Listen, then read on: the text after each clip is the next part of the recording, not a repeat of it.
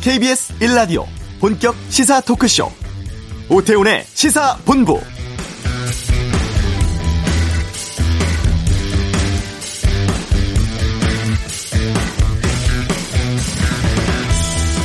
코로나19 국내 첫 확진자가 나온 지난해 1월 20일 이후 1년하고 37일 만에 백신의 시간이 돌아왔습니다.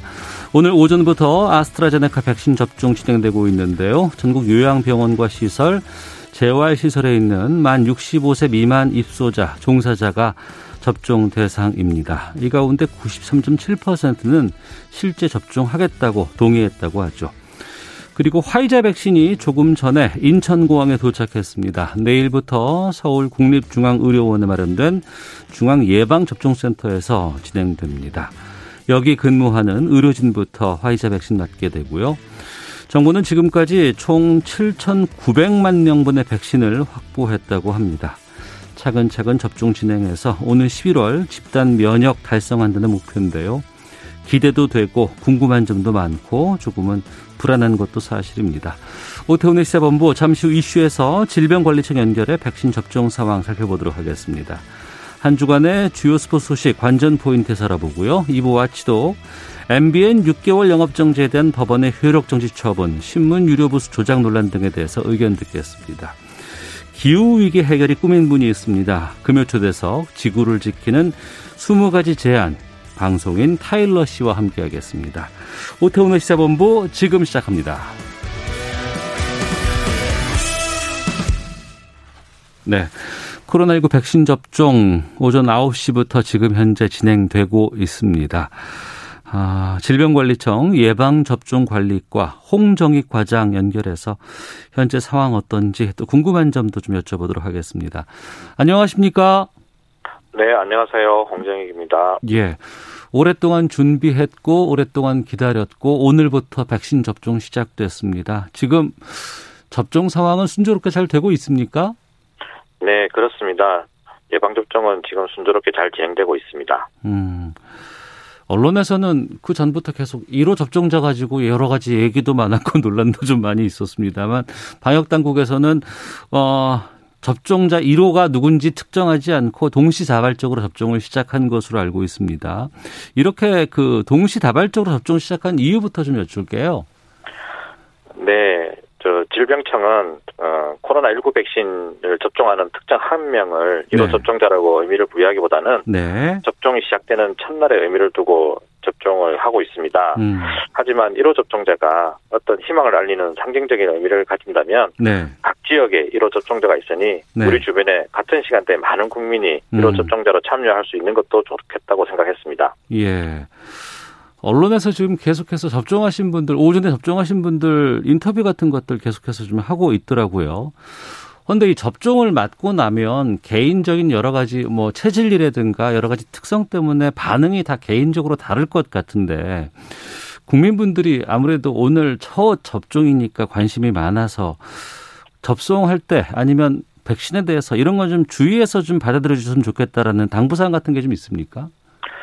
네, 아직 국민들께서 백신과 예방접종에 대해 불안하고 불신을 가지는 분들도 많이 계시는 것으로 알고 있습니다. 오늘 시작된 아스트라제네카 백신은 그 효능과 안정성이 입증된 백신입니다. 예. 그래서 그 모든 예방 접종은 주사 부위에 뭐 통증과 같은 국소 반응이 있을 수 있고 네. 두통이나 발열 같은 전신 반응도 있을 수 있는데 이런 예측 가능한 이상 반응에 대해서는 음. 불안감을 가지실 필요가 없으니 안심하고 접종에 임해 주셨으면 감사하겠습니다. 네. 9시부터 지금 12시 한 25분 하고 있으니까 한 3시간 좀 넘게 걸렸는데 지금까지는 별 이상 뭐 이런 사례 같은 것들이 나온 건 없나요? 네, 그런 특이한 사례를 뭐 신고받거나 이런 건 아직 없습니다. 예. 이 접종하시는 분들이 어, 난 접종하겠다라고 동의하신 분들이라면서요? 네, 그렇습니다. 어, 지금 보니까 1차 접종 대상의 한 94%, 93.7% 이렇게 동의했다고 하는데 지금 이 수치는 계속해서 지금 같은 상황으로 유지되고 있습니까? 저희들이 그 동의율을 실시간으로 조사하는 건 아니고요. 예. 어떤 시점을 정해서 음. 등록자 중에서 동의하신 분들 확정하고 그에 맞게 백신을 배분하고 있습니다. 네. 지금 동의율은 지난 19일에 요양병원과 어. 요양시설에서 접종 대상자에 대한 조사 결과입니다. 음, 현재 상황으로 보니까 뭐 그 텔레비전으로도 계속 실시간으로 지금 보도가 나오고 있고 하다 보니까 처음에는 동의 안 했는데 어, 나 괜찮으니까 맞을게요라고 하시는 분들은 어떻게 되나요? 네, 그런 분들이 더 많아졌으면 좋겠는데요. 예. 요양병원 같은 경우는 백신을 받고 나서 5일 이내에 접종을 완료해달라고 권고하고 있습니다. 어. 그래서 접종이 진행되고 있는 동안에 미동의자가 마음을 바꿔서 접종을 받고 싶다면 예. 당일 백신 잔여량이 있는 경우에는 당일 받을 수 있고요. 어. 마지막까지 배분, 배정된 백신을 다 소진하게 되면 네. 그 이후에 보건소에서 받을 수 있도록 조치할 계획입니다. 네.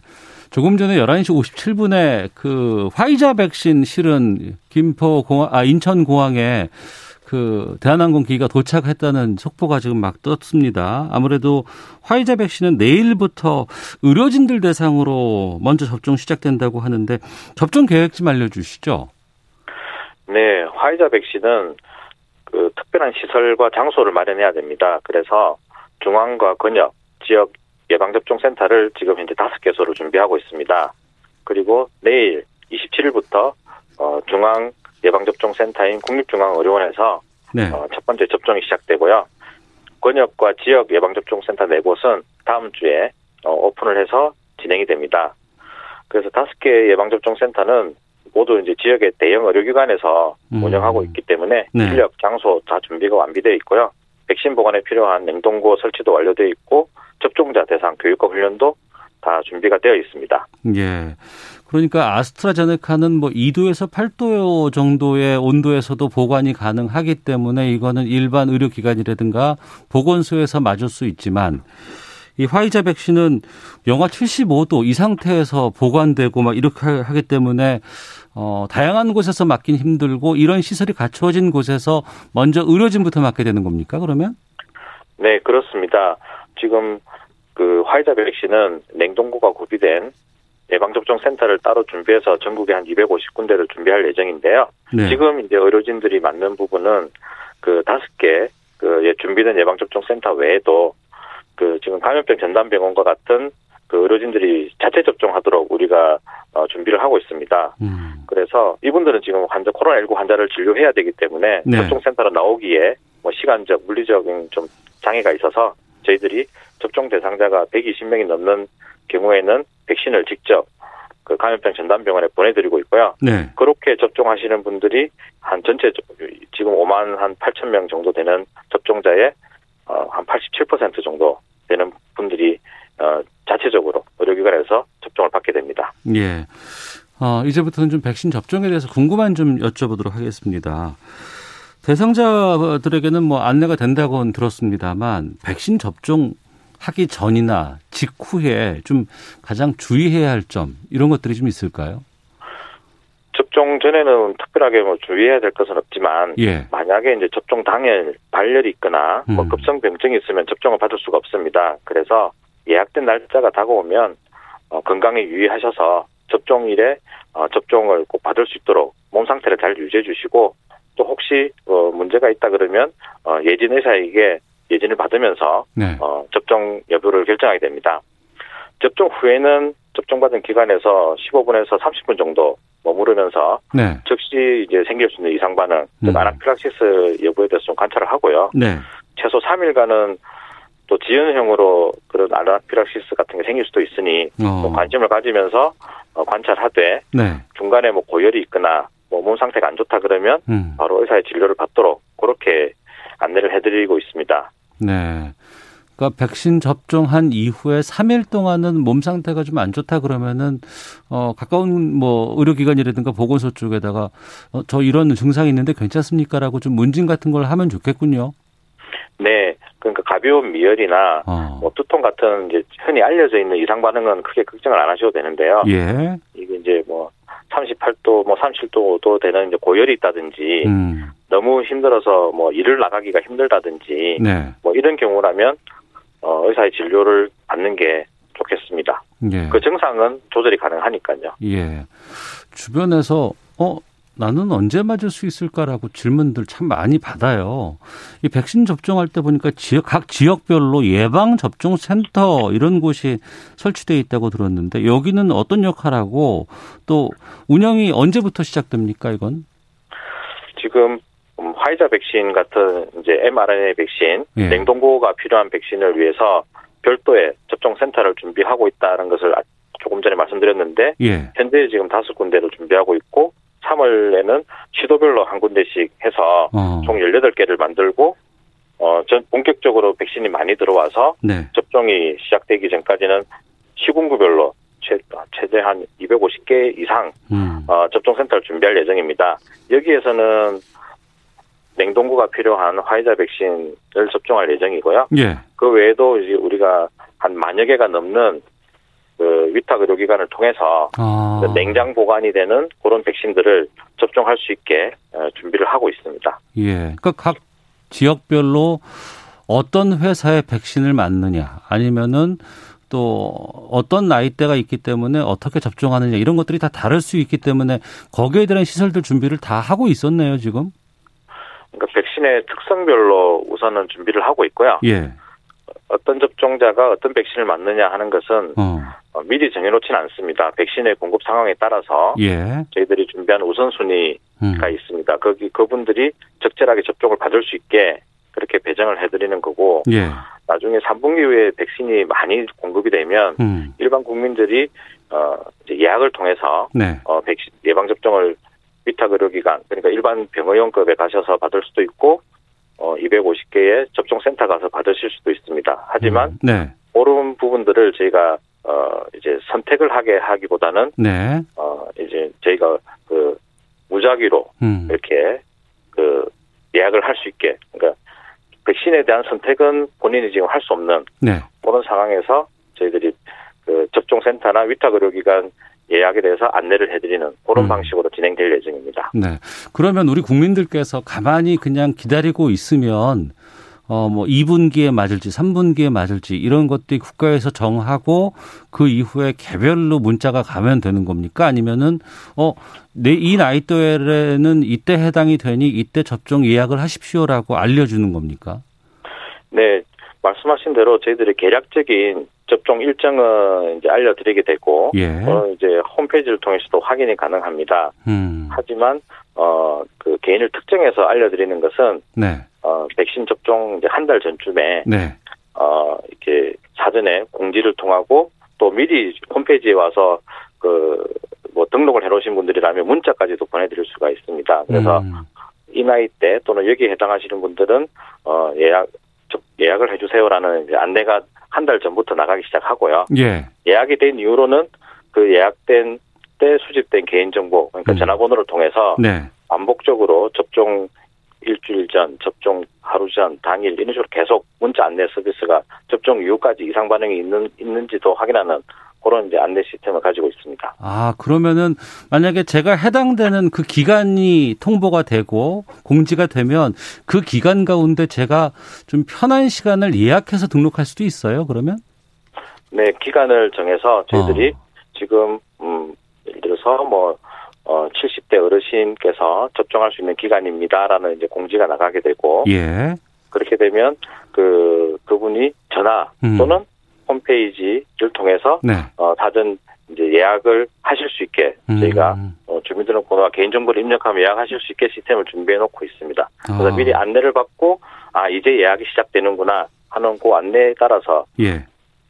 어, 예약을 하시면 그 뒤로는 계속 저희가 예약된 정보를 가지고 어, 개별 안내를 해드리게 됩니다. 아, 그렇군요.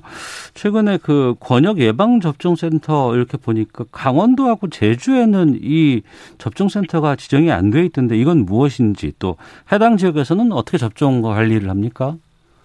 지금 다섯 개 이제 예방 접종 센터들이 네.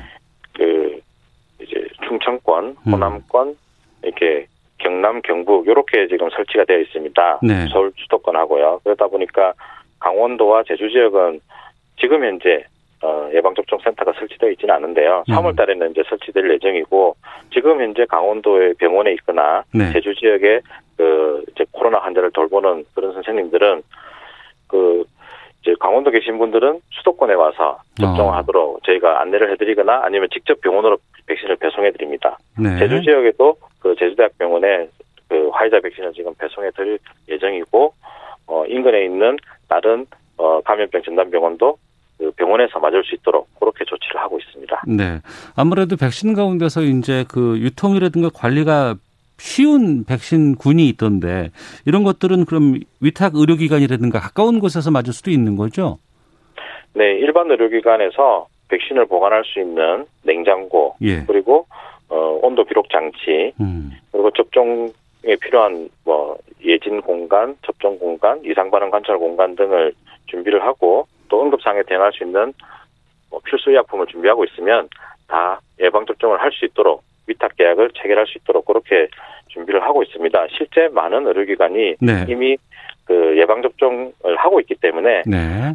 어, 위탁 의료기관에 기 이미 이제 지정된 곳도 많고요. 이번 음. 이제 코로나에 대해서는 네. 별도의 기, 뭐 미리 지정된 위탁 의료기관이라 그러면 한 3시간 정도의 뭐 추가적인 교육을 받고 어. 이런 부분에 대해서 그 이제 확인을 받으면 네. 계약을 이제 갱신해서 음. 참여할 수 있게 이렇게 준비를 하고 있습니다. 그래서 많은 병원들이 어 이런 데 해당하게 되면 참여하실 수 있을 거라고 생각이 되고 그러면 국민들이 가까운 병원에서 어, 예방접종을 받을 수 있을 거라고 기대하고 있습니다. 우리나라가 이제 독감 백신이라든가 이제 국가가 관리하는 예방 백신 체계가 상당히 잘돼 있다고 들었습니다. 그러면 이번에 이 코로나19 관련 백신들도 우리가 예전에 독감 맞을 때처럼 이렇게 맞을 수 있는 가능성도 높겠군요.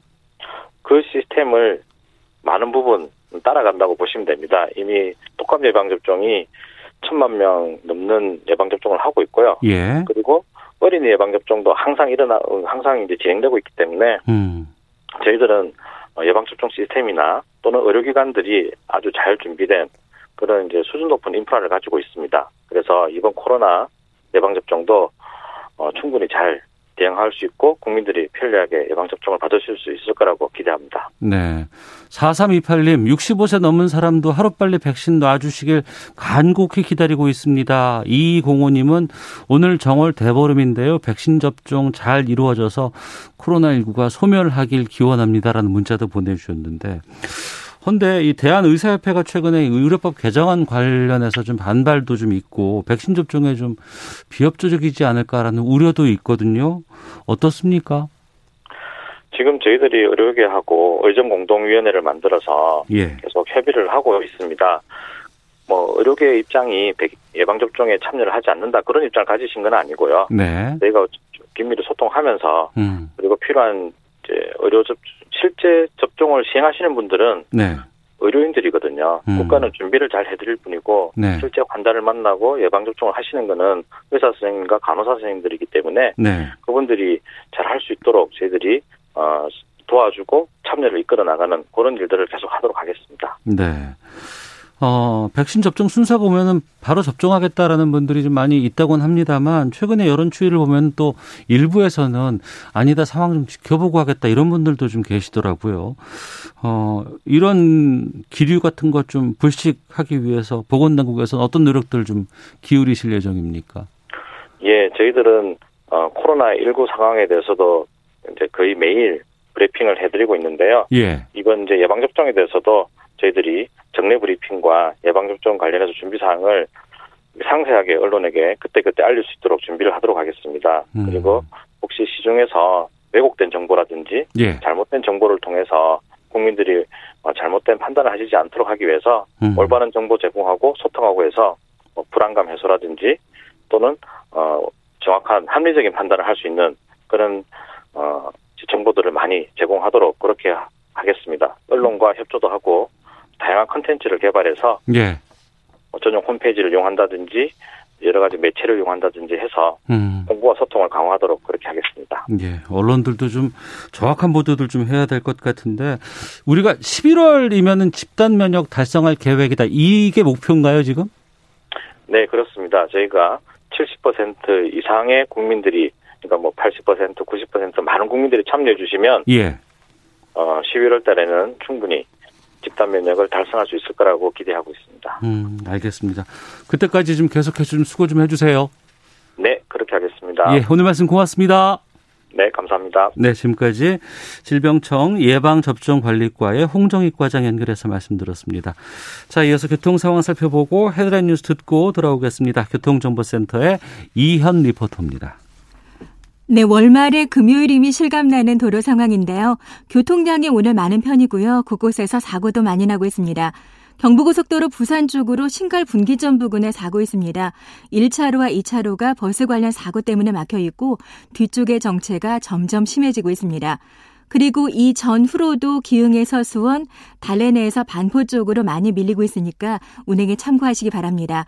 중부고속도로 하남 쪽인데요. 중부 1터널 부근 지나기도 많이 어려우시죠? 사고 때문이고요. 2km 구간 많이 어렵습니다.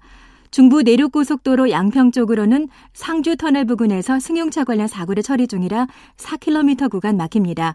남해고속도로 부산 쪽으로는 김해터널 부근입니다. 화물차 관련 사고 때문에 1km 구간이 막히고 있고 또 동해고속도로 포항 쪽인데요. 범서 부근 1차로로만 소통이 가능합니다. 화물차 관련 사고 때문이니까 조심 운전 부탁드리겠습니다. KBS 교통정보센터였습니다.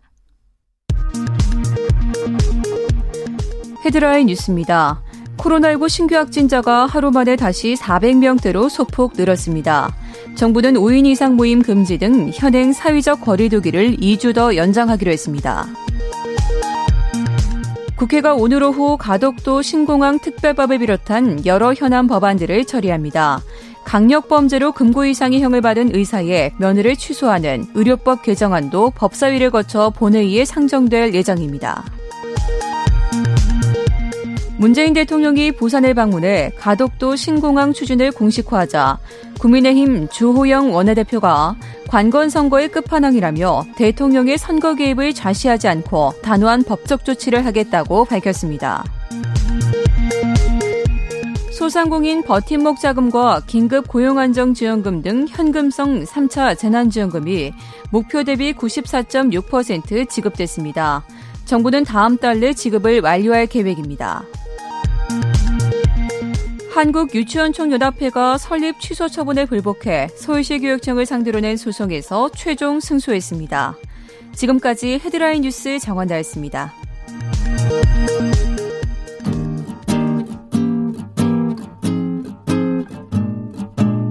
KBS 1라디오 오태훈의 시사본부 여러분의 참여로 더욱 풍성해집니다.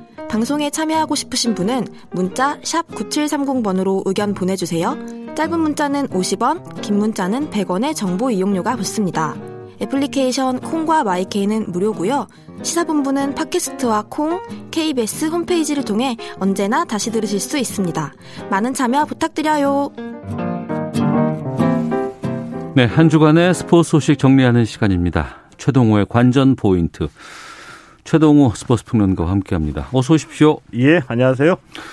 추신수 선수가 왔습니다. 예. 예. 이제 우리 어 나라에서 뛴다고요. 예. 네. 어, 메이저리그에서 한창 활약할 때 예, 추추 트레인 아유, 예. 대단했었거든요. 그래서 예. 이제 개인적으로 알, 알고 있는 그 미국 분들 한국에 왔을 때 이 추신수 얘기를 상당히 많이 했어요. 음. 어, 2001년에 미국에 갔으니까 20년 만에 완전 귀국을 한 거죠. 네. 어, 어제 귀국했거든요. 음. 근데 자가 격리 2주 마치고 이제 팀에 합류하게 되는데 자, 어제 추신 선수가 인천공항에서 이렇게 얘기했습니다. 한국 야구 음. 고등학교 때 이후로는 접해본 적이 없다. 하지만 우리 국가대표로 뛰기는 했었죠. 했었죠. 예, 예. 야, 그래서 배우겠다는 음. 마음으로 네. 한국 프로야구에서 뛰겠다 이렇게 음. 얘기를 했고요. 네. 자, 그러면 이제 이 신세계에서 뛰게 되는데 어떤 포지션 몇 번 타자로 뛸 건가 궁금하잖아. 이거 네. 물어봤거든요. 어. 이건 감독이 결정할 부분이다. 네. 나는 몸을 만들어서 준비만 하면 된다. 음. 라고, 라고 이제 얘기를 했거든요. 준비가 되면 일단은 이제 외야수니까 외야, 외야수로 뛸 것 같고 이 타순과 관련해서는 내가 몇 번에 서 반드시 뛰어야지 된다. 이런 생각은 없다. 네. 이렇게 얘기를 하면서 빨리 팬들을 야구장에서 만나고 싶다. 음. 이렇게 소감을 밝혔습니다. 네. 그러니까 SK가 매각해서 이제 신세계가 된 거 아니에요? 예. 그렇죠. 이제 신세계의 추신수 선수가 되는 거고. 그렇죠. 연봉이 27억 원에 계약을 했는데 10억 원은 사회 공헌 활동 위에 기부한다고요? 어, 역시 뭐이 추신수 선수는 정말 존경스러워요. 사실대로 아, 아, 받자마자 기부 금액을 밝힌 거예요. 예, 맞습니다. 어.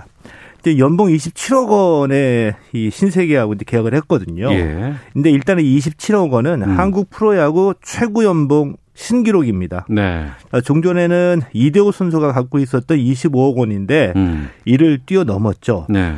근데 이 추신수 선수가 네. 평소에도 어 선행을 많이 했어요. 기부도 많이 하고. 어. 뭐 코로나 19 때문에 지난해에 그 경기가 축소가 되고 이 하니까 이 마이너리그에 뛰는 선수들에게 자신의 연봉 떼가지고 아, 자기 소속팀 예, 선수들에게 예. 나눠주기로 했었잖아요. 예. 근데 27억 원 중에 10억 원은 사회 공헌 활동을 위해서 기부하겠다 어. 이렇게 밝혔고요. 이 추신수 선수의 귀, 귀국은 제가 보기에 한 가지 특징이 있습니다. 아, 그러니까 이, 이 해외로 진출하는 선수들이 네. 공통적으로 이런 얘기를 해요. 선수 생활의 마지막은 음. 어, 한국에서 한국 팬들을 위해서 어, 보답하겠다 이렇게 얘기를 하는데, 네. 근데 제가 봤을 때는 이 진정한 선수 생활의 마무리는 음. 물론 이제 그 전성기는 지났지만 그래도 자기 이름값에 걸맞는 활약을 보여줄 수 있을 때에 한국에 와서 정리를 하는 거거든요. 예, 예. 근데 예. 좀 아쉽게도 아쉽게도 음. 어 그런 경우가 많았죠. 뭐냐면은 메이저리그에서 도전을 했지만 더 이상 뛸 수 없을 때 어, 어. 아무리 팀을 알아봐도 나를 받아주는 팀이 없을 때 예. 어쩔 수 없이 한국에 돌아온 경우가 음. 대부분이었습니다. 추신수는 아닌 거죠. 예. 근데 어. 추신수 선수는 어, 이번에도 그 몇 개 팀으로부터 이 제안을 받았거든요. 네. 근데 본인이 그래도 내 이름에 걸맞는 활약을 어느, 어느 정도 보여줄 수 있기 때문에 음. 메이저리그가 아니라 한국에서 어, 한국 팬들에게 어, 자기 기량을 선보이면서 정리를 하고 싶다. 네. 그래서 KBO 리그를 선택, 선택을 한 거거든요. 음. 역시 추신수입니다. 추신수, 추신수 지금 나이가 어떻게 돼요? 지금 39살이거든요. 아. 어, 그 대부분의 그 동기들은 다, 어, 이제 은퇴를 했죠. 은퇴를 했는데, 39살이니까 과연 어느 정도 통할까? 네. 일단 그 수치로만 보면은 이제 어느 정도 계산은 나와요. 근데 일단, 어, 추신수 선수가 이 메이저리그에서 활약을 할 때, 어, 아시아 출신으로는 최다 홈런 기록을 갖고 있고요. 네. 또 최다 타점 기록을 가지고 있습니다. 지난해에도 음. 경기에 뛰었죠. 그런데 예. 이 지난해는 코로나19 때문에 경기 일정이 굉장히 축소가 됐기 때문에 음. 풀 시즌으로 마지막으로 뛴게 어, 지지난해 2019년이었었거든요. 네. 자, 이때 추신수 선수가 타율 2할 6푼 5리에 홈런 24개를 기록을 했습니다. 네. 자, 이것을 이 KBO 리그에서 메이저 리그로 직행한 선수들의 이 데이터를 역으로 한번 계산해 봤어요. 아, 이전의 것들 비교해서 예, 계산을 예. 해보면 한국에서 이 정도 뛰면은 미국 가서 이 정도 예, 활약을 예. 하더라. 이건 아, 역으로 계산해 가지고 아, 결과를 한번 예측해 보니까 예. 아, 추신수 선수가 올해에는 이 KBO 리그에서 타율 3할 6리, 음. 홈런 30개 정도를 칠 수 있지 않을까. 아. 이렇게 예상을 해 보죠. 그렇군요. 다음 소식 좀 보겠습니다. 이 지금 그 학폭 이제 폭로에 이어서 스포츠계 여러 가지 지금 폭력들 폭로들 나오고 있는데 예. 지금 그 민주당 이모경 의원과 기성용 선수에 대한 폭력 의혹이 계속 지금 나오고 있다고요? 예, 그렇습니다. 이 이모경 의원은 네. 서울시청에서 감독으로 재직할 때에 음. 이 폭력을 행사했다. 네. 라는 글이 청와대 이 청원 게시판에 글이 올라왔고요. 이 기성용 선수는 이 초등학교 때에 후배 선수들에게 성폭력을 가했다. 네. 라는 내용이 그 피해자임을 주장하는 분들을 대리하는 변호사가 네, 네. 공개를 한 겁니다. 음. 어, 이모경 의원, 기성용 선수 전부 다 이 부인했거든요. 이모경 의원은 네. 어, 나는 현장에 있었던 이 39년 동안 이 매를 들어서 훈육한 적이 단 한 번도 없었다. 강하게 부인했고요. 음. 이 기성용 선수도 네.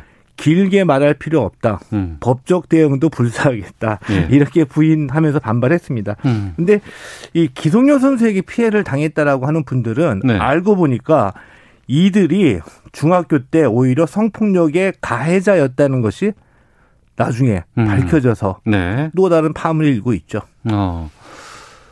그러니까 지금 폭로가 이어지고 거기에 대해서 뭐 사과를 하는 경우도 있고 예. 그렇지 않고 아니다.